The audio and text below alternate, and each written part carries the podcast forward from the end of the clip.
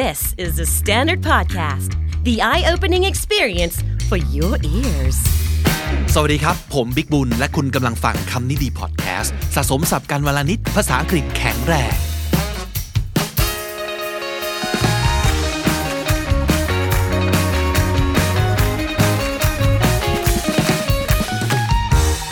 คุณผู้ฟังครับ วันนี้คำนี้ดีกับซีรีส์คุยกับครู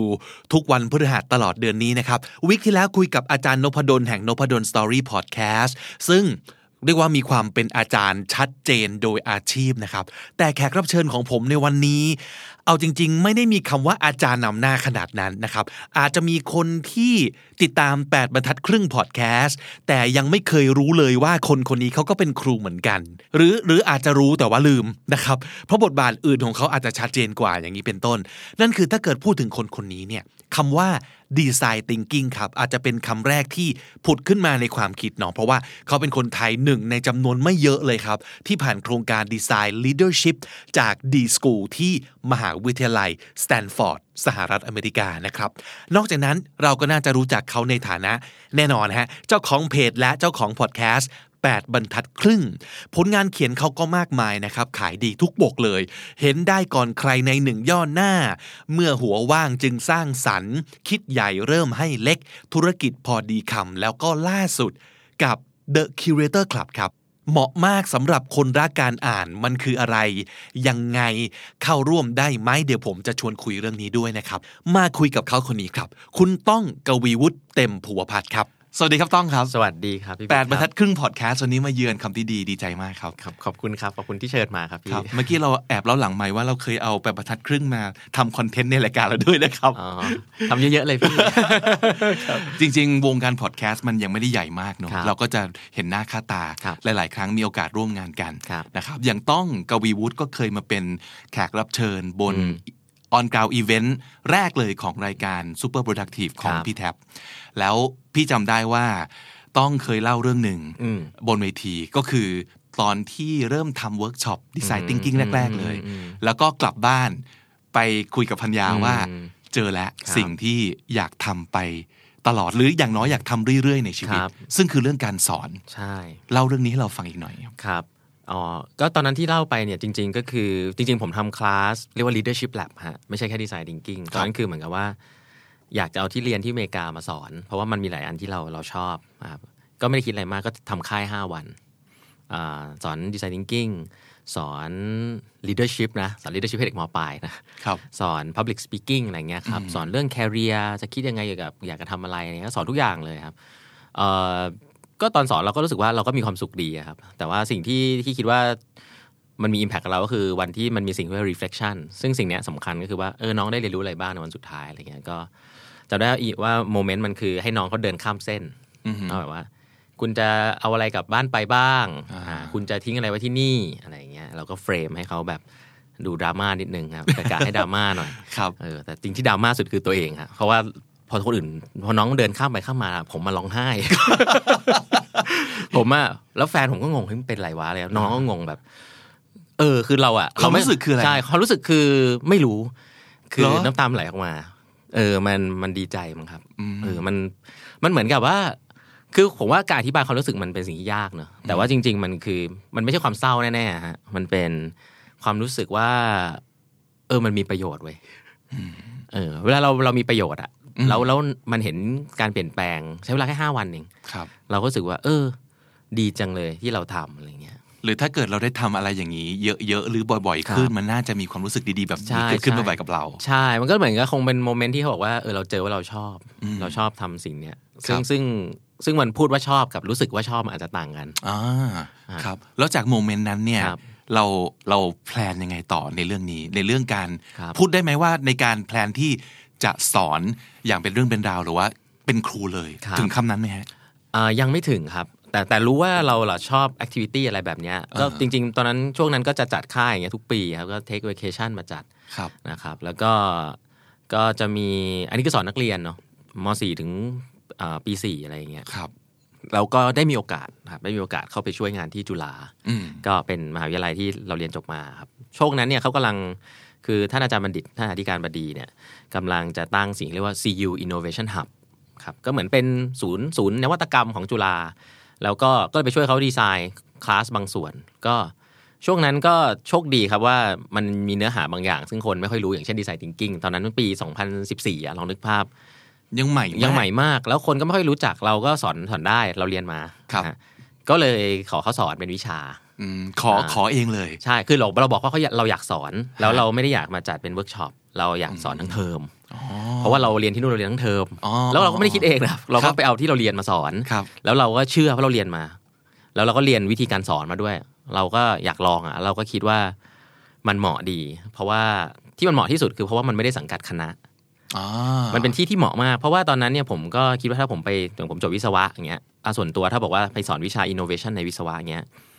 คณะอื่นจะไม่กล้าเข้ามาเรียน จริงด้วยครับ เป็นผมผมก็คงไม่ใช่เพราะเขาคิดว่ามันรู้สึกต้องยากแน่เลยเพราะผมสายศิลป์อย่างนี้ ใช่ ซึ่งมันเป็นการส่ง message ที่ผิดในเรื่อง innovation อย่างแรง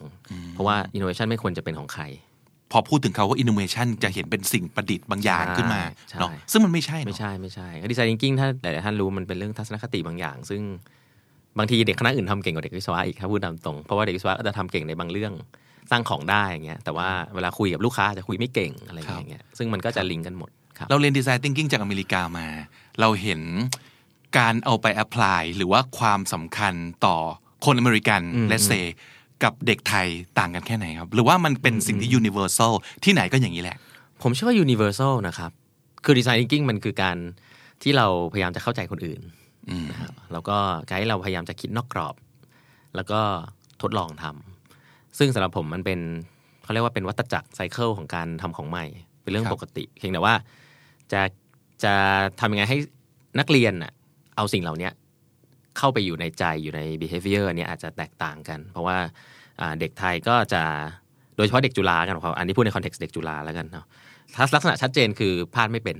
ครับอ่าซึ่งซึ่งผมก็เป็นอย่างนั้นแหละคือเราเป็นเด็กเรียนดีอะเด็กเรียนดีอืมในเมืองไทยมันชัดเจนเขามีกับดักเด็กเรียนเก่งเนาะใช่เด็กเด็กเรียนเก่งเนี่ยชัดเจนคือไม่เคยทำผิดอืมถ้าคุณทำผิดอะคุณจะเก่งได้ไงจริงด้วยแต่จริงๆคำว่าเก่งกับผิดมันคนละเรื่องนะอืม เพราะข้อสอบมันออกมาแบบหนึ่งครับ you ทำถูกเนี่ยไม่ได้หมายว่า you เก่งนะมันคือมันเป็น frameเออแค่แล้วทำถูกเฉยใช่อยู่แค่ทำถูกในแบบที่เขาเป็นเฉยๆแต่ว่าอ่าโลกมันมีอีกตั้งห้าร้อยแบบสมมุติอย่างเงี้ยก็แต่ว่าถ้าเรากลัวทำผิดปุ๊บทีนี้คำของใหม่ไม่ได้ละไอ้ทัศนคติเนี้ยมันติดมาในระบบการศึกษาอืมครับก็ก็จะจะจะค่อนข้างใช้ภาษาคือ empathize น้องๆ เพราะเราก็เป็น ครับ แสดงว่าเราคิดว่าคาว่า design thinking มันน่าจะเป็นสิ่งที่ไปช่วย ปรับเปลี่ยนช่วยได้เลย แน่นอนช่วยช่วย และนั่นเป็นเหตุผลหรือเปล่าที่ คือโอเค อันนี้จากมุมของคนที่เราไปเรียนมาแล้ว เรารู้ว่ามันทำอะไรได้เนาะครับแต่จากคนที่อาจจะไม่มีไอเดียเลยว่าอืมสิ่งนี้มันคืออะไรวะอืมอืมแล้วทำไมเมื่อเปิดคอร์สครั้งแรกครับคนถึงแห่แหนกันมาเรียนครับเหมือนกับทุกคนรู้อยู่แล้วว่านี่คือสิ่งดีเขาอ๋อเขารู้มาจากไหนหรือว่าครับเราสื่อสารไปยังไงว่าครับคอร์สนี้น่าเรียนอย่างนี้อคย่างครับนั้นความความลับก็คือว่าที่แห่แหนมาเรียนอะคือคลาสที่สองครับฮะ อ๋ออาคลาสแรกนี่ก็ยังไม่ได้แห่แหนคลาสขนาดคลาสแรกเนี่ยก็เราก็เอานักเรียนเป็นศูนย์กลางครับเราก็ต้อง marketing นิดนึงอะเราเรียน business มาครับก็น้องเขาอยากได้อะไรเราก็ก็ต้องบอกเขาว่าเออเราเราสอนเรื่องอะไรอย่างเช่น อันนี้อันนี้เรื่องจริงเลยนะพี่เพราะว่าอะผมสอนพี่ผมสอนดีไซน์ thinking เนี่ยพี่คงคิดว่าผมสอนวาดรูปใช่ไหมเออเออเออแต่ว่าจริง ๆ แล้วก็จะบอกเล่าเรื่องนี้กับน้องๆบ่อยๆว่า เราเรียกก็เล่ากับอาจารย์ด้วยนะ ว่าแบบ ออกคลาสแรกดีไซน์ thinking ชื่อมันก็ไม่สื่ออยู่แล้วถูกไหมครับอืมอ่าแล้วเราก็ไม่คิดจะไปเปลี่ยนชื่อมันก็เราก็จะมี information session ก็ทำเหมือนจริงผมก็อาจจะบ้าเรื่อง user experience อะครับผมก็มองว่านักเรียนเป็น user เราก็หน้าที่ทำ experience เขาให้เข้ามา on board product เรายังไงเดี๋ยวจะดูเนิร์ดนิดนึงครับ ก็ต้องมี information session ก่อนครับเออใครอยากมาเรียนให้มาฟังนะ ไม่ได้รับทุกคนอ่าอะอะเด็กจุฬาเนี่ยไม่รับทุกคนเฮ้ยอะไรวะเพราะเด็กจุฬาเนี่ยแบบบางทีแบบเขาจะ first come first serve หมดในระบบ ผมก็พยายามไปติดต่อว่าผมไม่เอานะ ผมก็พบว่ามันมีบางวิชาเป็นอย่างนั้นครับผมว่าเออของผมเนี่ยห้ามสมัครก่อน ต้องมาฟังอันนี้ก่อน เพราะว่าเพราะอยากเลือกคนที่ถูกต้องพอพูดงี้ปุ๊บเฮ้ยอะไรอะเฮ้ยอาจารย์เรื่องเราด้วยว่ะใช่ แล้วพอพอมีเราก็จะได้เด็กกลุ่มหนึ่งซึ่ง ซึ่งสนใจนะครับครั้งแรกก็ไม่ได้เยอะหรอกครับ เป็น information session ทีเนี้ยเราได้มีโอกาส pitch ละว่าแบบเฮ้ยมันคืออะไรเราก็เริ่มมาคำแรกเลยบอก ในนี้มีใครอยากจะจบไปมีงานทำบ้างครับ ยกมือกันเฮ้ยเด็กจุฬาเขาบอกเออเนี่ย รู้ไหมว่าครึ่งหนึ่งจะตกงานโอ้ยหรือว่าถ้าทำงานก็จะเป็นงานที่ traditional ซึ่งกำลังจะหายไปเร็วๆนี้อืมอัน ที่ตั้งใจฟังไงใช่ครับ message เปิดมาแรงขนาดอ่านี้อ่า marketing นิดนึงก็แล้วเราก็สอนสิ่งนั้นเราก็บอกว่าเออแต่สิ่งที่เราจะมาเล่าเป็นอย่างนี้นะอะไรเงี้ยมันก็ใช้กันอยู่ที่นี่บริษัทดังๆ name ใหญ่ ๆ ที่เขาอยากทำงานอะผมก็เอา McKinsey GE Apple ผมก็ไป search YouTube ครับนี่คือทำเองนะคือเซิร์ช YouTube มา แล้วก็เชื่อไหมครับบริษัทพวกนี้จะมีวิดีโอที่เกี่ยว design thinking อยู่ในบริษัทนั้นอยู่แล้วเพราะเขาใช้กันอยู่แล้วอืมผมก็มาเปิดให้น้องดูไม่มีอะไรมากให้ให้ให้วิดีโอมันพูดครับ ก็แบบเนี่ยเห็นไหมเขาก็ใช้อันนี่เขาก็ใช้เขาก็ใช้อ่าเคยเรียนป่ะอ่า ไม่เคยเรียนอ่าเออเนี่ยมาสอน อยากเรียนปะล่ะเออ แต่ว่าไม่รับทุกคนนะอู้ต้องสมัครนะให้สมัคร แล้วแล้วก็พอเราได้เด็กที่ถูกต้องก่อน คือสำคัญที่สุดคือ อันนี้เป็น learning design ละคือคนต้องอยากเรียน เดี๋ยวนะเมื่อกี้บอกว่าเด็กที่ถูกต้องแสดงว่าไม่ได้แข่งกันว่าใครเก่งกว่ากัน ในวิธีใดวิธีหนึ่งวิธีหนึ่งเลยคือแมทช์หรือเปล่า ส่งใบสมัครเนี่ยดูนี่จริงๆเพิ่งเพิ่งตอบรับนักเรียน 45 คนรุ่นล่าสุดไปเมื่อวานนี้ บอกนักร้องได้เลยว่าเวลาเลือกเลือกไงหนึ่งคือไม่ต้องใส่เกรดไม่ต้องใส่อะไร เขียนมาอย่างเดียวว่าทำไมอยากเรียนอ๋อเขียนมาแค่เนี้ยครับเอ่อประวัติการศึกษาเกียรติประวัติต่างๆไม่ต้องไม่ต้องไม่ต้องก็อยากเขียนอะไรมาว่าทำไมอยากเรียนอืมหน้าที่ของพี่คืออ่านแล้วพี่รู้สึกว่าน้องอยากเรียน โหน้องต้องทำให้พี่รู้สึกว่าน้องอยากเรียน มันดูมันนามาทำมากเหมือนกันใช่เนอะครับใช่ทีนี้ก็แล้วแต่เขาจะสร้างสรรค์แล้วว่าใช่แล้วผมก็บอกว่าน้องน้องด่าทุกคนแน่นอน พี่ไม่ได้มีใครคิดเดียอะไรมันขึ้นกับอารมณ์พี่ด้วยอ่าแล้วก็แต่นั้นเป็นสิ่งที่สำคัญสำหรับเราในฐานะคนสอนใช่ไหมมากครับมากมาก เพราะว่าผมต้องบอกว่าเอิ่มการเรียนการสอนที่เราบอกว่าเอ่อเราเขาไม่ได้อยากเรียนแล้วเราให้เขาเรียนเนี่ย ผมต้องยกตัวอย่างอันเนี้ยกับไม่ใช่นักเรียนกับองค์กร องค์กรเนี่ยจะหนักด้านนี้อืมคือเวลาเรามีหน่วยงาน HR อยากจะมี training อะไรให้ให้พนักงาน แล้วพนักงานไม่ได้อยากไปเรียนเนี่ยนะครับครับเหนื่อยคนสอนฮะ แล้วมันก็ไม่ค่อยเวิร์กอืมแล้วมันเสียเวลา เสียเวลาทั้งคู่เลยอืมผมไม่ได้กะไปเสียเวลาแบบนั้นต้องพูดตามตรงครับผมก็เลยอยากจะสอนนักเรียนที่อยากจะเรียน ครับ ก็คือคนที่มีนีดในสิ่งนี้เนาะใช่ในสิ่งที่เราอยากจะ provide แล้วเรารู้ว่ามันดีแหละ ใช่ และอีกอันหนึ่งที่วิรู้สึกก็คือ ทำยังไงถึงจะทำให้นักเรียนรู้ว่าไอ้สิ่งที่คุณจะได้เรียนไปเนี่ยมันดียังไง มันเอาไปใช้ยังไงครับจากจากที่เคยฟังมาแล้วกันนะครับ แล้วก็ส่วนหนึ่งคือเจอเองด้วยว่าครับหลาย ๆ ครั้งในฐานะของครู หรือว่าคนที่เป็นเจ้าของคอร์สเนี่ยไม่ได้ทำกันบ้านตรงนี้ให้กับนักเรียนมากพอเนาะครับมันก็เลยไม่รู้ว่าไอ้ที่จะให้เรียนไปแล้วก็ไม่ได้ง่ายด้วยเนี่ยครับจะเอาไปใช้ยังไงแล้วชีวิตผมจะดีขึ้นยังไงครับเหรอครับครูอย่างนี้ครับอืม สิ่งหนึ่งที่เวลาผมสอน อันเนี้ยผมก็บอกผมไม่ใช่อาจารย์มืออาชีพนะครับ แต่ผมจะไม่ไม่ over promise อ๋อนะหมายความว่าคลาสเนี้ยมันค่อยๆปรับไปเรื่อยๆแต่สิ่งหนึ่งที่ผมคิดว่าผมอยากให้เขาได้เนี่ยก็คือที่ผมได้ตอนที่ผมเรียนที่นู่น แค่นี้เองผมเบนช์มาแค่นี้ครับแล้วผมเชื่อว่าถ้ามันเรียนแบบเนี้ยให้เขาได้ทำกิจกรรมแบบเนี้ยอืมสิ่งที่มันจะเปลี่ยนคือทัศนคติบางอย่างของเขาอืมซึ่งซึ่งมัน promise ไม่ได้ แต่ว่าตอนนี้มัน promise ได้จาก ตอนนี้พอเป็นคลาสที่2อะน้องมาเป็นแนะนำกันเองอ่าจริงๆ moment นั้นนะเป็น moment ที่สำคัญถ้าเป็นในเชิง innovation คือผมได้ feedback เยอะว่าเฮ้ยน้องชอบอะไร ไม่ชอบอะไรตรงไหนกันเฮ้ยมันมี impact ขนาดนี้เลยเหรอ แล้วผมก็รับแล้วก็มาปรับ เพราะจริง ๆ แล้วเออเราเราเนี่ยไม่ได้เริ่มจากอะไรที่มันแบบโอ้น้องจะกลายเป็นคนเก่งมากมหัศจรรย์อะไรเงี้ยแต่ว่ามันมีทัศนคติบางอย่าง ซึ่งเขาจะค่อยๆได้เรียนรู้ในการค่อย ๆ เปลี่ยนระหว่างทาง แล้วก็ของแบบเนี้ยมันเหมือนกับ มันเหมือนกับเราสอนคนเตะบอลน่ะครับเราก็ไม่สามารถจะบอกว่าเตะบอลเป็นวันไหนอะเออเออแต่ว่าเรจะได้ไปทีมชาติแน่ๆใช่แต่แต่ยูจะเก่งขึ้นอืมถ้ายูฝึก นั่นคือสิ่งที่สัญญากับเขาได้ใช่อย่างน้อยถูกไหมถ้าน้องทำตามกิจการตามนี้ พี่ว่าน้องได้สักอย่างอืมอะแต่ว่าอะไรครับที่คนที่จะมาเรียนคลาสดีไซน์ thinking น่าจะได้แน่ถ้าน่าจะได้แน่ๆคืออย่างแรกคือ เข้าใจว่าคนอื่นไม่เหมือนกับเราๆอืมอืมจริง เพราะว่าหลาย ๆ ครั้งปัญหาในโลกนี้เกิดขึ้น เพราะไม่ตระหนักเรื่องนี้แหละ ใช่ครับ ถ้าเป็นเคนเนี่ย เคนก็จะบอกว่าต้องฟัง ใช่ครับคลาสนี้จะสอนเรื่องฟังอืมอ่าแล้วเอมก็พัตตีคือคำที่เมื่อกี้ใช่ต้องใช่มาพูดออกมา ก็พยายามจะจะคือเอมพัตตีก็จะดูยากนิดนึงแต่คจรับริงๆ มันก็คือการที่เอาใจเขามาใส่ใจเราอืมก็ทำยังไงให้เรามองโลกอย่างที่คนอื่นเขาเป็น ไม่ได้มองเพื่อโลกอย่างที่เขาจะเป็นเพื่อที่จะเข้าใจเข้าใจแล้วก็แก้ปัญหาให้เขา อืม ถ้ายูไม่อยากแก้ปัญหาให้ใครยูไม่ต้องมาเรียนเออเออเออแต่ว่าถ้าถ้าเรื่อง innovation เนี่ยมันคือเรื่องของการแก้ปัญหาให้คนอื่น ไม่ใช่แก้ปัญหาให้ตัวเองอืมแต่แต่ยูจะแก้ปัญหาให้คนอื่นได้ยูต้องเข้าใจคนอื่น ไม่ได้คิดว่าอยากจะทำอะไรอ่าอ่าสิ่งเนี้ยพูดเนี่ยจะจะเหมือนจะเหมือนเงี้ยครับมันจะพอจะเข้าใจแต่ว่าจริงๆแล้วมันจะมี exercise หลายอย่างที่แบบครับyou ไม่ได้เข้าใจหรอกอืมเออ เพราะว่าอย่างเช่น ถ้าเราไปคุยกับคนเนี้ยอืมบางทีอะผมยกตัวอย่างให้ง่ายมากเลยครับ บางทีเอาให้เขามันจะมีโปรเจกต์ที่ผมทำหลาย ๆ ครั้งก็ ให้เขาไป redesign ประสบการณ์ของอาจารย์ในจุฬาโหอย่างเงี้ยเอ๊ะยังไงฮะก็คือว่าผมให้ผม pick user มาว่าเป็นอาจารย์จุฬาใครก็ได้อ๋อโอเคโอเคแล้วก็บอกเขาว่า เนี่ยไปช่วยเปลี่ยนประสบการณ์อะไรบางอย่างให้เขาดีขึ้นสิอืมมันก็อาจารย์เริ่มเป็นลูกค้าเราใช่ มันก็ต้องเริ่มจากว่านักเรียนก็ต้องไปคุยกับอาจารย์ ซึ่งมันก็พบว่านักเรียนไม่เคยคุยกับอาจารย์ในคอนเท็กซ์ที่เป็นมนุษย์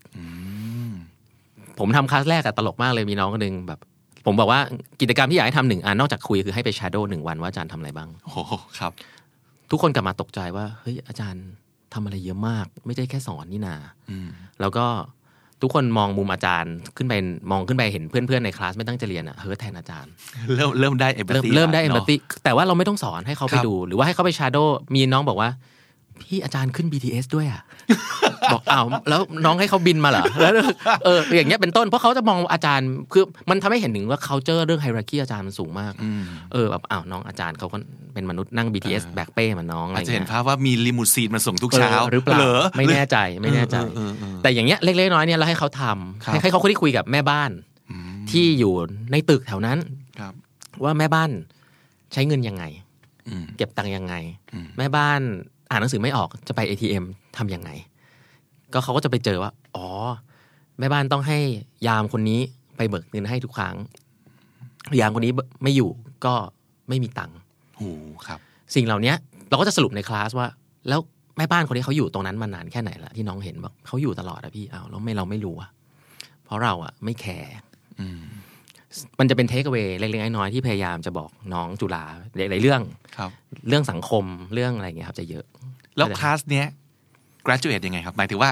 เอ่อวัดผลแล้วมีการสอบแบบ final ยังไงอืมหน้าตาของมันเป็นยังไงอ่าคลาสนี้จริงๆเป็น SU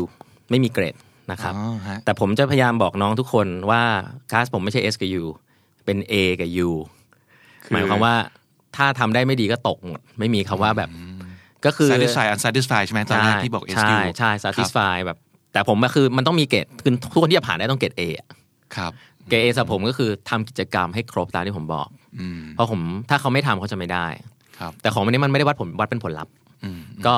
ก็มีให้คะแนนเกรดดิ้งตามตามสิ่งที่เขาทำมาตาม effort ตามอะไรเงี้ยให้ทำกิจกรรมให้ครบ มันคลาสนี้จะเน้น attendance กับ participation ครับมี reflection แบบที่เดินข้ามเส้นแบบนั้นไหมมีครับอ่าฮะมีแล้วก็มีอ๋อจะมีอันหนึงที่ทำให้คนรู้จักคลาสนี้เยอะก็เป็นเรื่องของ reflection เราจะให้เขาเขียน reflection ทุกอาทิตย์ ลงใน Facebook อ๋อครับแล้วก็เราก็จะเข้าไปอ่านว่าเขาได้อะไรบ้าง มันจริงมันเป็น feedback ให้กับทางผมด้วยครับคลาสละ40 50คนใช่ไหมเอกี้ประมาณต้องบอก40คนครับครับ40 40กว่าคน แล้วตอนนี้ก็จัดมาแล้วทั้งหมด5รุ่นใช่อ่าห้าห้าเทอมห้าเทอมครับใช่ไหมครับ feature ที่สำคัญอันหนึ่งคือมีเด็กมาเรียนจาก13คณะอ๋อรวมหมดเลยครับครับ ก็พยายามเลือกให้ให้ให้มีความหลากหลาย เพราะว่าอันนั้นคือสิ่งสำคัญครับฮะอืมอืมอืมอืมถ้าไม่ใช่ นินิสิตจุฬาก็ไม่ได้ไม่ได้เรียนคลาสนี้ ก็จะใช่เขาต้องเป็นนิสิตต้องไปเรียนปริญญาข้างนอกตรี ต้องเป็นปริญญาตรีเท่านั้น และภาคไทยเท่านั้นนี่กฎของจุฬาครับครับครับก็จะมีเด็กภาคอินเตอร์มาขอเรียนแล้วก็ครับเออเออก็บางแล้วแล้วแล้วแต่คนอะไรอย่างเงี้ยครับแต่ design thinking ของต้องก็จัดเป็นมีมีเป็นเวิร์กช็อปมีเป็นคลาสออนไลน์ด้วยไหมครับ ไม่มีครับเอามีเวิร์กช็อปข้างนอกมีทำบ้างให้กับองค์กรอ๋นานอๆทีเสาร์อาทิตย์กับเพื่อนก็จะไม่ใช่บอกบุคคลทั่วไปหรือว่านิสิตนักศึกษาคณะอื่น ก็ใช่ใช่จะยังไม่สามารถเข้ามาๆใช่ใช่เรียนได้ แล้วก็เป็นเป็นคลาสเดียวที่เราลงทุนลงแรงมากก็สอนครับสามเดือนอ๋อคือจริง ๆ มีองค์กรเยอะมากที่อยากให้เราไปทำงานเป็น consult แต่เราทำงานประจำเนี่ยเราทำไม่ได้อยู่แล้วอืมแล้วเราก็เอาจริงๆไม่ค่อยได้อยากไปทำเท่าไหร่ครับเพราะว่ามันเหนื่อยครับแต่ว่าถ้าเราจะเหนื่อยเราอยากเหนื่อยกับนักเรียนอะตอนเนี้ยฮะแบบว่าเฮ้ยเรา นักเรียนเนี่ยเป็นครับจุดเริ่มต้นโอ้น่าสนใจมากฮะครับ ย้อนกลับไปนิดหนึ่งตอนที่ต้องเล่าให้ฟังว่าทำอืมอ่าค่ายห้าวันครันั้บนพี่ได้ยินว่ามีวิชาที่เอาเอาจากมุมเรานะ เฮ้ยเดี๋ยวนะ นี่คือเด็กมปลาย ต้องจับให้เรียนอะไรพวกนี้อย่างเช่น leadership เช่นอะไรอย่างเงี้ย นั่นหมายถึงว่าต้องเห็นว่า แม้แต่เด็กมปลายก็ควรจะได้จะได้วิชาพวกนี้ไป มีอะไรบ้างนะครับ ที่ต้องคิดว่าเด็กไทยสมัยนี้ไม่ว่าจะเป็นอ่ามัธยมปลายหรือมหาลัย ควรจะได้เรียนนอกเหนือจากหลักสูตรที่เขามีสอนกันอยู่แล้ว ถามผมจริงๆอะมันมีวิชาที่ตอนเนี้ยผมคิดว่าเมืองไทยต้องการมากก็คือ คือเรื่องของ empathy นะครับเรื่องของการฟังการไม่ใช่การฟังการฟังมันเป็นแค่วิธีหนึ่ง การที่เราแบบพยายามจะเข้าใจคนอื่นเมืองไทยจะมีคลาสดีเบตผมคิดว่าไม่ได้เป็นอะไรที่ผิดนะครับ แต่ดีเบตเนี่ยมันคือการเอาเหตุผลไปหักล้างคนอื่นอืมอืมซึ่งผมคิดว่าเอ่อ ทุกคนมีเหตุผลอยู่แล้วนะครับ แล้วก็ไม่แล้วก็การที่เหตุเหตุผลหักล้างคนอื่นมันก็ดีอืมแต่ในอีกมุมหนึ่งในโลกที่มันกำลังจะเปลี่ยนไปเยอะ ๆ อย่างเงี้ย ผมคิดว่าเราควรจะ step back มาแล้วก็มองว่าเฮ้ยทำไมคนนี้เขาคิดอย่างนี้อืมถ้าถ้าเราเป็นอย่างเงี้ยกันเยอะๆในในสังคมเนี่ยตั้งแต่เด็ก ๆ เนี่ยเขาจะไม่เขาจะไม่ไปโพสต์คอมเมนต์อะไรใน Facebook เยอะแยะที่ไม่เกี่ยวกับเขาอะเออเขาจะเอาเวลาไปทำอย่างอื่นที่มันเป็นประโยชน์ครับคือ คือผมคิดว่าเราเป็นสังคมที่ชอบออกความเห็น อืมอืมแต่ว่าไม่เราไม่ค่อย reflect ว่า เอ้ยแล้ว ทำไมเขาถึงทำอย่างนั้นล่ะ ถ้าอยู่คิดจริง ๆ มันอาจจะมีมุมอื่นก็ได้นะอืมไอสิ่งเนี้ยมันจะเกิดทำให้สังคมมัน harmonize เป็นพื้นฐานก่อน แล้วผมคิดว่า พอเราเห็นเด็กที่โตขึ้นมาในโซเชียลมีเดียยุคอย่างเงี้ยเขาจะเห็นอะไรอย่างเงี้ยในสังคมเยอะอืมเขาจะไปเห็นในข้างนอกเยอะทำให้เขาไม่ค่อยดีอยู่กับตัวเองมันจะไปไปไปเกาะอยู่กับข้างนอกเยอะงานวิชา empathy เนี่ย วิชาในการฝึกการฟังการเข้าใจคนอื่น การลองไปมองโลกในมุมคนอื่นเนี่ยครับสำคัญ มันมีคอร์สอย่างนี้หรือยังในเมืองไทยหรือว่า ที่อื่นที่ใดในโลก ผมยังจริงๆอะมันก็เป็นพาร์ทหนึงของดีไซน์ thinking อะครัครับครับครับก็ผมยังไม่เคยเห็นเป็นคลาสเต็มๆมันอืมแต่ผมคิดว่ามันอาจจะมีในในในกลุ่มคนกลุ่มหนึ่งเช่นเด็กที่จบจิตวิทยาอ๋อคณะจิตครับวิทยาเนี่ยผมเข้าใจว่าเขาเรียนเรื่องนี้กันเยอะ แล้วแล้วผมก็เห็นถึงทักษะของน้องเหล่านี้ เวลาเข้ามาเรียนในเอ่อคลาสผมเนี่ยเด็กเยอะสุดก็คือวิศวะกับบัญชีเพราะว่าสองคณะเนี้ยเขาจะ active นะแต่ถัดมาคือจิตวิทยาอืมเพราะคลาสผมเริ่มดังในหมู่เด็กจิตวิทยา เพครับเพ ราะผม value เด็กจิตวิทยามาก เพราะว่าเขามี skill ที่โลกใบนี้ตอนนี้ต้องการมากอืมเมื่อก่อนเด็กจิตวิทยาบอกผมว่า พี่จบไปผมต้องเป็น HR เหรอพี่เดี๋ยววะผมก็บอกว่าผมไม่รู้เออเออแต่แบบว่าเฮ้ยแต่รู้ป่าวว่าตอนเนี้ยน้องสามารถเป็น UX research ได้นะโอ้โหอ่าเขาบอกอะไรอะพี่อะก็เลยก็เลยมีการ refer เขาก็เริ่มไปบอกเอ้ยมันมีงานแบบเนี้ยแล้วเป็นงานที่จริงๆเขาทำได้ดีโดยที่เขาไม่ต้องพยายามครับ เพราะเขามี skill ทุกอย่างพร้อมในการแล้วคุยกับคนเป็นธรรมชาติของเขาเป็นธรรมชาติอืม ผมคิดว่ามันมีคนบางประเภทที่เขามีอย่างนั้นอยู่แล้ว แค่ว่าควรจะมีกันทุกคน อืมฮะไม่จำเป็นจะต้องเป็นเด็กคณะนี้เนาะใช่เออเพราะมันเอาไปใช้อะไรก็ได้จริงๆใช่ครับ เรื่องการใช่ไหมครับฟังอันนี้อันหนึ่งอีกอันหนึ่งน่าจะเป็นเรื่องของวิชาที่ทำให้เขาได้ทำอะไรที่เขาไม่เคยทำอือืม ให้เขาได้ล้มเหลวอะใช้คำนี้แล้วกันวิชาทำเพื่อเปิดโอกาสให้ล้มเหลวใช่ใช่จนล้มเหลวจนมันเป็นเรื่องปกติอะเหมือนอ่าเหมือนมันขี่จักรยานอะโอ้โหฟังแล้วน่าสนใจ แต่ถ้าสมมติเกิดคิดออกมาเป็น course syllabus มันดูเออมันดูยากจังถ้าเกิดเป็นต้องต้องจะครับออกแบบดีไซน์เอ่อครับวิชานี้ยังไงฮะเป็นผมอะครับ ก็จริง ๆ ให้เขาทำโปรเจกต์อะครับอืมไม่มีอะไรมากแล้วก็ให้ลองไปคือการที่คนคนหนึ่งอะอะผมอืมยกตัวอย่างอย่างนี้ ความล้มเหลวของผมมันคือมันง่าย ๆ เช่นอะให้เด็กวิศวะอ่า จับคู่กับเด็กจิตวิทยาไปคุยกับป้าคนเนี้ย แล้วเด็กวิศวะเดินกลับมาบอกว่าพี่เขาไม่คุยกับผม บอกใช่เออเออเออเพราะว่ามึงไม่น่าคุยด้วย อะไรอย่างเงี้ยแค่เนี้ยก็ล้มเหลวแล้วเออแต่เขาจะรู้ว่าเฮ้ยจริงด้วยว่ะแล้วมันไม่ได้น่ากลัวอย่างที่คิดแล้วอืมหลังจากเนี้ยพอเขาไปเขาก็จะได้ฝึกแล้วว่ามันไม่ได้น่ากลัวคุยกับคนไม่น่ากลัวอืมอะไรอย่างเงี้ยอืมอันนี้ก็เรียกล้มเหลวแล้วหรือว่าครับแค่ทำของบางอย่างออกไปอะอย่างที่คิดอยากทำอะไรทำเลยอะจะแก้ปัญหาให้ใคร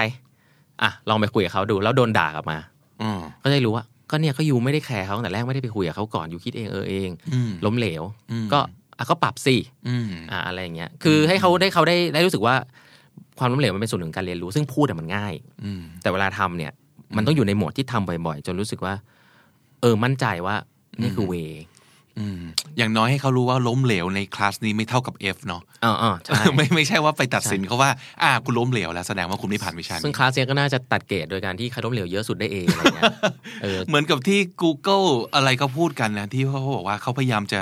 encourage ให้คนแบบว่าไปทำโปรเจกต์เพื่อให้อืมล้มเหลว แล้วถ้าสมมติเกิดยิ่งล้มเหลวมากแสดงว่าอะคุณอาจจะเอาตัวเองไปเจอกับครับอะไรเยอะแล้วก็อืม เป็นไปได้ว่าคุณจะเรียนรู้ได้เยอะเป็นไปด้วยได้ใช่ครับครับครับ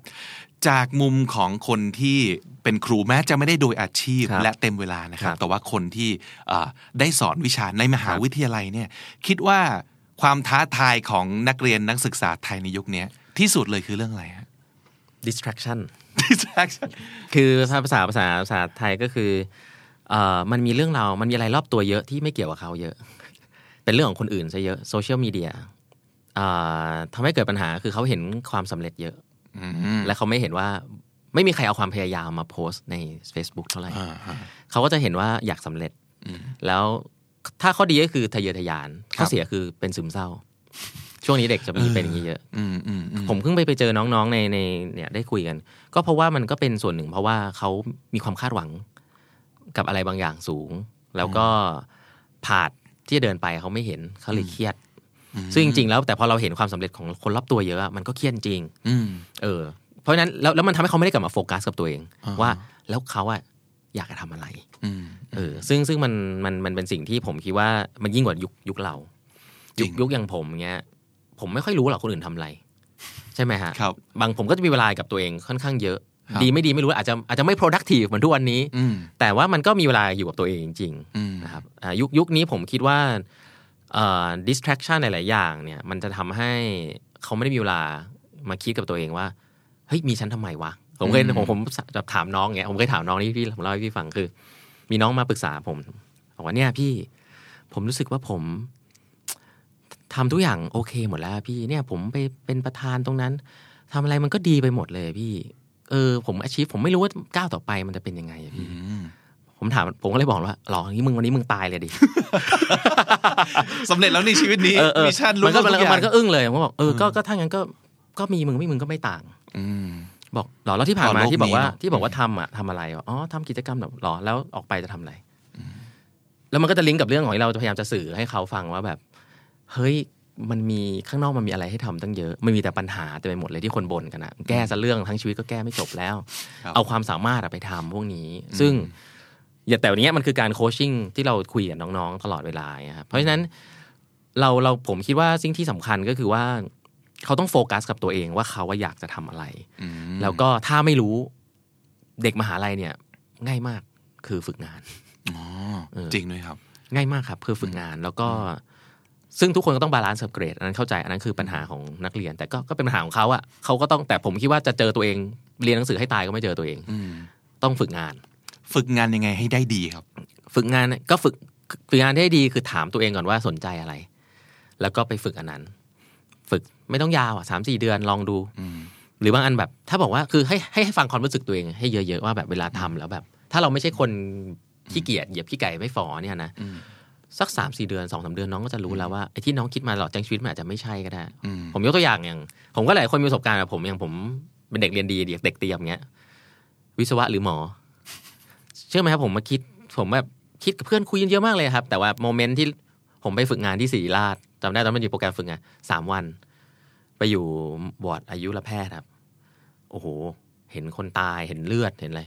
เลิกเลยครับอือฮึผมบอกว่าไม่ต้องมาถามแล้วอ่าฮะแม้ว่าจะไม่ได้มีช้อยเยอะครับครับวิศวะแน่อ่าๆฮะอะไรอย่างเงี้ยไม่ได้ชอบเออวิศวะนะอืมแต่เราเห็นเลยว่า ซึ่งเราอธิบายให้เพื่อนฟังที่เขาไม่ได้ไปฝึกงานเขาไม่เข้าใจเขาบอกทำไมมันเป็นยังไงบอกอ๋อมันมีเลือดนะยังไงยังไง แต่เราอะรู้สึกได้ เพราะเราอะเป็นคนไปเจอสิ่งนั้นเอง เพราะฉะนั้นเมื่อย่าไปฟังคนเยอะฟังเป็นอินพุตแต่ว่าอะไรก็ตามที่เราโปรโตไทป์ตัวเองได้ ถ้าเป็นภาษา Design Thinking เนี่ยเหมือน Designing Your Life ตรงเนี้ยคือเรา prototype ตัวเอง คือเราไปลองทำอันนั้น สักนิดนึง information มันได้เยอะกว่าการคุยกับคนเยอะมาก เพราะฉะนั้นเราเรื่องเรื่องพวกแบบนี้จะทำให้เขารู้จักตัวเองมากขึ้นอืมอย่าทำอะไรเด็ดขาดตอนฝึกงานสักสองสามอย่างไหมครับ อ๋อ อย่าขี้เกียจครับ มาแล้วอย่าอย่าอย่าคิดจะสบาย อืมอืมก็คือฝึกงานเนี่ย เป็นโอกาสให้ได้ทำงาน ก็พยายามถามพยายามเรียนรู้เยอะๆ แล้วก็ขยันขยันต้องใช้คำเนี้ย ขยันกับมาคนแรกกับคนสุดท้ายอะทำได้ไหมอืมอืมเอออะไรเงี้ยครับอืมตอนนี้ต้องอยู่ในมหาวิทยาลัยเนาะครับมีเทรนด์อันหนึ่งซึ่งก็เคยได้ยินมา แต่ว่ามันคงยังไม่ได้เห็นเป็นรูปธรรม ผมไม่แน่ใจครับเขาบอกว่าอีกหน่อยมหาลัยมันอาจจะไม่ใช่อืมอืมเอ่อคือไม่ไม่ mandatory แล้วไม่ใช่สิ่งที่เอ้ยทุกคนต้องทำโดยอัตโนมัติคือครับจบหกม.หกปั๊บต่อมหาลัยทันทีอืมเป็นไปได้ไหมครับ เป็นไปได้ครับ ถ้าระบบ allow ครับ ถ้าระบบโอเค คือผมคิดว่า ตอนเนี้ยทุกคนเด็กหรือเราเองเราก็ไม่ได้คิดหรอกมันก็เป็น auto ใช่ไหมครับ มันคงใช้เวลาสักพักกว่าที่มันจะเป็น mainstream อะฮะแต่ถามว่า เป็นไปได้ไหมมันเป็นไปได้อยู่แล้วนะครับ แล้วผมว่าผมต้องคิดอย่างนี้ว่าต้องถามคำนี้เวลาเป็นไปได้ คิดว่าอีกร้อยปีมันจะเป็นแบบนี้ไหมอืมผมว่าไม่น่าเป็นอย่างนี้อืมเพราะฉะนั้นมันเป็นไปได้แน่นอนมันขึ้นกับทัมมิ่งอ่านะถ้าเราถ้าเราเปลี่ยนเรื่องเรื่องเวลาใช่ไหมครับแต่ถ้าบอกว่าอีกห้าปีมันจะเปลี่ยนไหมผมก็คิดว่าคงเปลี่ยนบ้างอะแต่คงไม่ได้เปลี่ยนเยอะนะครับอืมแต่ว่าคำถามคือน้องๆจะเอาตัวรอดยังไงในสิ่งในระบบที่มันยังไม่เปลี่ยนอืมเพราะว่าโลกมันไปแล้วอืมอีกห้าปีอะโลกมันเปลี่ยนเยอะแต่อืมการศึกษามันจะยังไม่เปลี่ยนครับ เพราะฉะนั้นการศึกษาภาคภาคบังคับอะมันต้องมี อยู่แล้วแหละอืมแค่ว่าการศึกษานอกอื่น ๆ มันจะมี option ให้น้องอีกเยอะคำถามคือจะ spend เวลากับอะไรครับแล้วสำคัญที่สุดคือนายจ้างอะ value อะไร อืมจริง เพราะโรงเรียนสุดท้ายก็เปลี่ยนตามนายจ้างครับ ถ้านายจ้างยังดูเกรดดูดีกรีอยู่ ก็ก็ยังเป็นอย่างนั้น แต่ถ้านายจ้างเริ่มดูตาม skill แล้วอย่างผมตอนเนี้ยปัจจุบันทำงานอินโนเวชันเนี่ยนะเกรดนี่หืมไม่ดูเลยอะดูไม่แต่เริ่มดูไม่เกี่ยวละดู portfolio ใช่ไหมครับ ดูดูทักษะบางอย่าง ดูการคุยกับเรา chemistry attitude จ ริง ๆ แล้วบางทีไปไปมาไอความรู้น้องเนี่ยไม่ได้ใช้มา train ใหม่หมดอืมอย่างเงี้ย ถ้ามหาลัยรู้ว่ามหาลัย train แบบอย่างพี่ผมไปสอนอะผมพูดตามตรงน้องเขาจะรู้ตอนหลังๆมันจะรู้แล้วว่า ผมไปสอนเนี่ยคือผมไป recruit ผมเห็นก่อนเป็นเล็งไว้ใช่แล้วแล้วผมก็จะมีช่วงเซ c ชันที่ผมให้เพื่อนๆที่เป็น guest speaker ที่แบบในวงการมามาพูดเนี่ยเขาก็จะรู้ว่าเฮ้ย train มาว่ะเออเดี๋ยวมา recruit เหมือนกันอืมอ่าอะไรอย่างเงี้ยครับซึ่งอันเนี้ยมันก็จะกลายเป็น ultimate goal ของน้องแหละ มันก็จะเป็นวินวินจริงจริงจริงแต่ถ้าสมมติเกิดเราก็ยังอยู่ในโลกที่มันยังเป็นอย่างนี้อยู่เนาะอืมก็คือยังต้องอาเรียนมัธยมกวดวิชาหนักๆ เพื่อเข้ามหาลัยให้ได้ จบเสร็จปั๊บก็ยังต้องเรียนโทบางคนก็ต้องต่อเอก อยากจะขอคำแนะนำนิดหนึ่งจากมุมมองของต้องแล้วกันอะสมมติเริ่มจากน้องๆ ที่เรียนมัธยมปลายกำลังจะเปลี่ยนเข้าสู่อุดมศึกษาหรือมหาลัยเนี่ยอืมคนกลุ่มเนี้ยน่าจะฟังคำนี้ดีเยอะด้วยนะอืมลองแนะนำหน่อยสิครับว่า น้องม.ปลายในในยุคเนี้ยควรจะต้องอะไรไม่ควรจะต้องอะไรบ้าง ผมอยากให้น้องม.ปลายทำตัวเหมือนพี่ๆมหาลัยอืมคือไปฝึกงาน ฝึกงานแล้วก็หมอปลายเลยใช่ใช่ครับ แล้วแล้วผมก็คิดว่ามีบริษัทเยอะมากที่ยินดีที่จะรับครับอ่าก็ถือว่าเขาอยากจะฝึกอะไร ใช่ไหมครับอ่าพวกบริษัทสตาร์ทอัพเนี่ยจริงๆแล้ว คือไม่ได้บอกว่ารับเข้าไปแล้วทำงานได้เลย แต่แค่บอกว่าอย่างน้อยๆเนี่ยเขาควรจะออกจากโรงเรียนบ้างอืมนะฮะแล้วก็ไปหา community บางอย่างอย่างล่าสุดเนี่ยผมเห็นมันมีอย่างยกตัวอย่างอย่างแคมป์มันมีแคมป์ชื่อ Young Creator Camp อย่างเงี้ยครับสอนเขียนเว็บตั้งแต่ม.ปลายอย่างเงี้ยเออคือผมคิดว่าเรื่องของการถ้าเป็นทักษะเรื่อง coding อะก็ควรจะเริ่มเรียนแล้วถ้าโรงเรียนไม่สอนก็ต้องไปเรียนเองแล้วแหละ แล้วก็ แล้วก็เรียนภาษาฝึกภาษาอังกฤษจะได้ไปหาความรู้ต่างประเทศได้ อันเนี้ยผมว่าสำคัญตั้งแต่เด็ก ๆ เลยคือ ถ้าคุณอ่านภาษาอังกฤษได้ฟังภาษาอังกฤษได้ เนื้อหาที่คุณฟังมันจะได้ทั่วโลกมาก แล้วจะก่อนคนอื่นเยอะครับเออเพราะฉะนั้นอันเนี้ยช่วงม.ปลายเนี่ยคือคุณสามารถจะหาความรู้ใส่ตัวได้เยอะมาก แต่คุณต้องสอบโอเน็ตอะไรเงี้ยแหละเข้าใจก็ก็สอบให้เข้าได้ละกันอืมคงไม่ได้บอกว่า drop out ไปเป็นไปเป็น Bill Gates อย่างเงี้ยก็คงอาจจะมีบ้างก็ไม่เป็นไรแต่ว่าอืม แต่อยากให้ให้เห็นน้องม.ปลายอยากให้ลองทำกิจกรรมนอกโรงเรียนบ้าง ไปเข้าค่ายเข้าอะไรอย่างเงี้ย ไปเจอคนต่างจากตัวเองเยอะอืมๆแล้วเราจะเริ่มเห็นว่าเราอยากเรียนอะไร แล้วก็เวลาจะเลือกคณะอะให้ให้อย่าคิดเองอ๋อยังไงครับให้อย่าคิดไม่อย่าคิดเองว่าอย่าคิดไปเองอ๋อโอเคให้ไปถามคนที่เขาเคยเรียนอ๋อ ให้ไปถามพี่ที่คณะให้ไปถามเป็นไม่ได้ถามพี่ที่เขาจบมาแล้วทำงานว่ามันเป็นยังไงอืมเออ อย่าคือฟังพ่อคุณพ่อคุณแม่ได้แหละ แต่อยากให้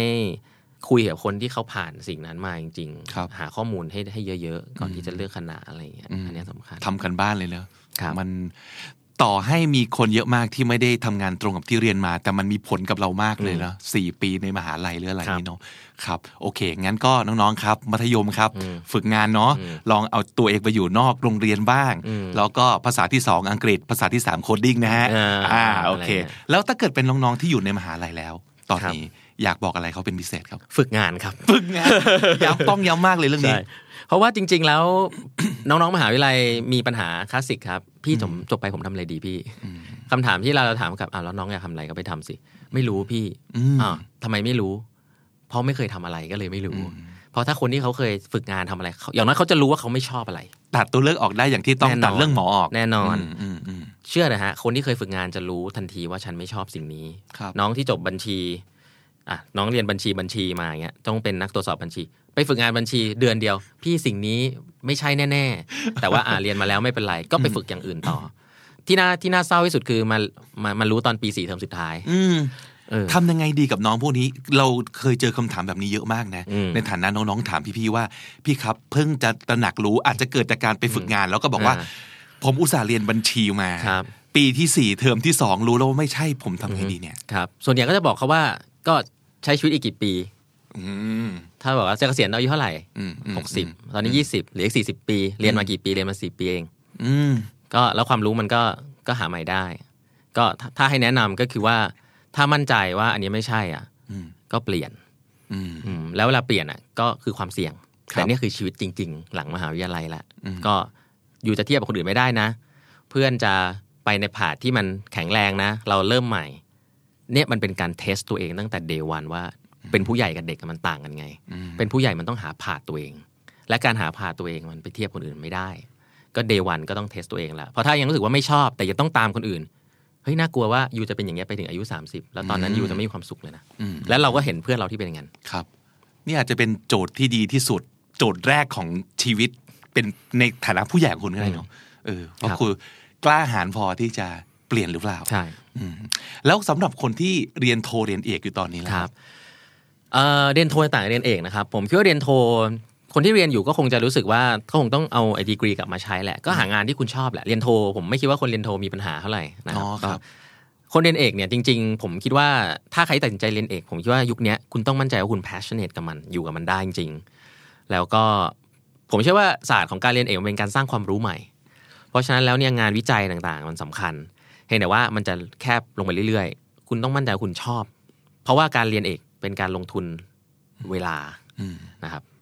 วันที่คุณออกมาจากการเรียนเอกแล้วอะคุณก็จะเป็นคนประเภทปริญญาเอกใช่ไหมครับ ก็หมายความว่ามันก็จะมีงานที่เขาไม่ได้รับคนปริญญาเอก คนปริญญาเอกก็จะต้องชอบในสิ่งที่ตัวเองทำทำวิจัยทำอะไรอย่างเงี้ย ซึ่งผมก็คิดว่า อันนั้นก็เป็นสิ่งที่คุณต้องคิดกับตัวเองเองว่านี่มันเป็นสิ่งที่คุณทำแล้วมีความสุขจริงเพ ราะคิดว่าหลาย ๆ คนอาจจะเรียนโทเรียนเอกแบบ autopilot ไปด้วยซ้ำไป โดยที่ยังไม่แน่ใจเลยว่าทำไมต้องเรียนอืมทำไมต้องเป็นด็อกเตอร์ด้วยอะไรอย่างนี้นะแล้วปัญหาอาจจะเกิดน้อยหรือไม่เกิดเลย ถ้าเกิดคุณรู้ว่าจริง ๆ แล้วเนี่ย what it means to be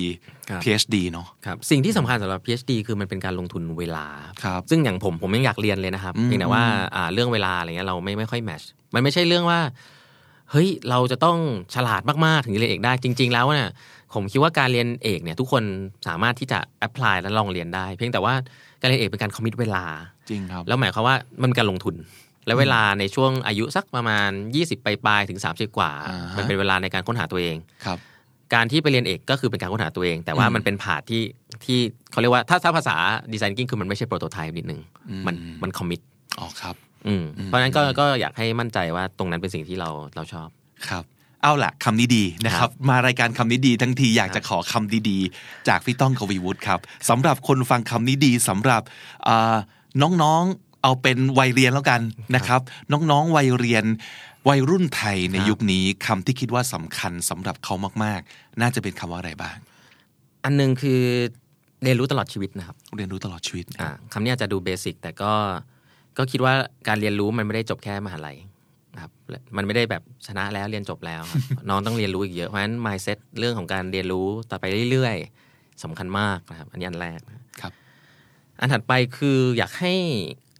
คือฟังมากๆนะถ้าคุณคนเราไม่ไม่ฉลาดขึ้นตอนพูด อืมคนเราฉลาดขึ้นตอนฟังตอนอ่าน ตอนเทคของมาครับเพราะฉะนั้นแล้ว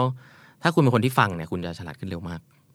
คือเราจะมาเรียนเรื่องพวกนี้มาคุยกันตอนเราอายุเยอะประมาณหนึ่งตอนที่เรามีลูกน้องเรารู้สึกว่าอ๋อที่ผ่านมานี่เราไม่ มันกลายเป็นว่าแบบท่านรู้เรื่องนี้ตั้งแต่เด็ก ๆ มันกลายว่าคุณจะซึมซับของดี ๆ ได้เยอะมากเลยนะครับ เพราะฉะนั้นอันนี้สำคัญคือการฟังให้เยอะนะครับ แล้วก็ผมภาษาอังกฤษอันหนึ่งเขาเรียกว่าอบกอดความแตกต่าง คือ embrace diversity คือเจอคนที่ต่างกับเราอย่าไปกลัว เด็กไทยจะมี tendency ที่จะอยู่กับคนที่คล้ายๆตัวเอง สบายๆอะไรเงี้ยก็เด็กวิศวะก็อยู่วิศวะ เด็กหมออยู่หมออ่าน้องผู้หญิงก็อยู่น้องผู้หญิง ผู้ชายก็อยู่เป็นกลุ่มใหญ่ๆอย่างเงี้ยแต่ว่า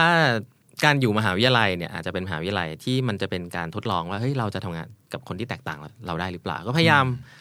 ทำงานกับคนที่แตกต่างกับเรา แล้วก็มันก็จะเป็นการฝึกการฟังการนั่นไปด้วยนะครับ แล้วก็อันสุดท้ายที่ที่ผมผมยังเชื่อและเป็นสิ่งที่ผมเชื่อในการทำคลาสเลยก็คือว่า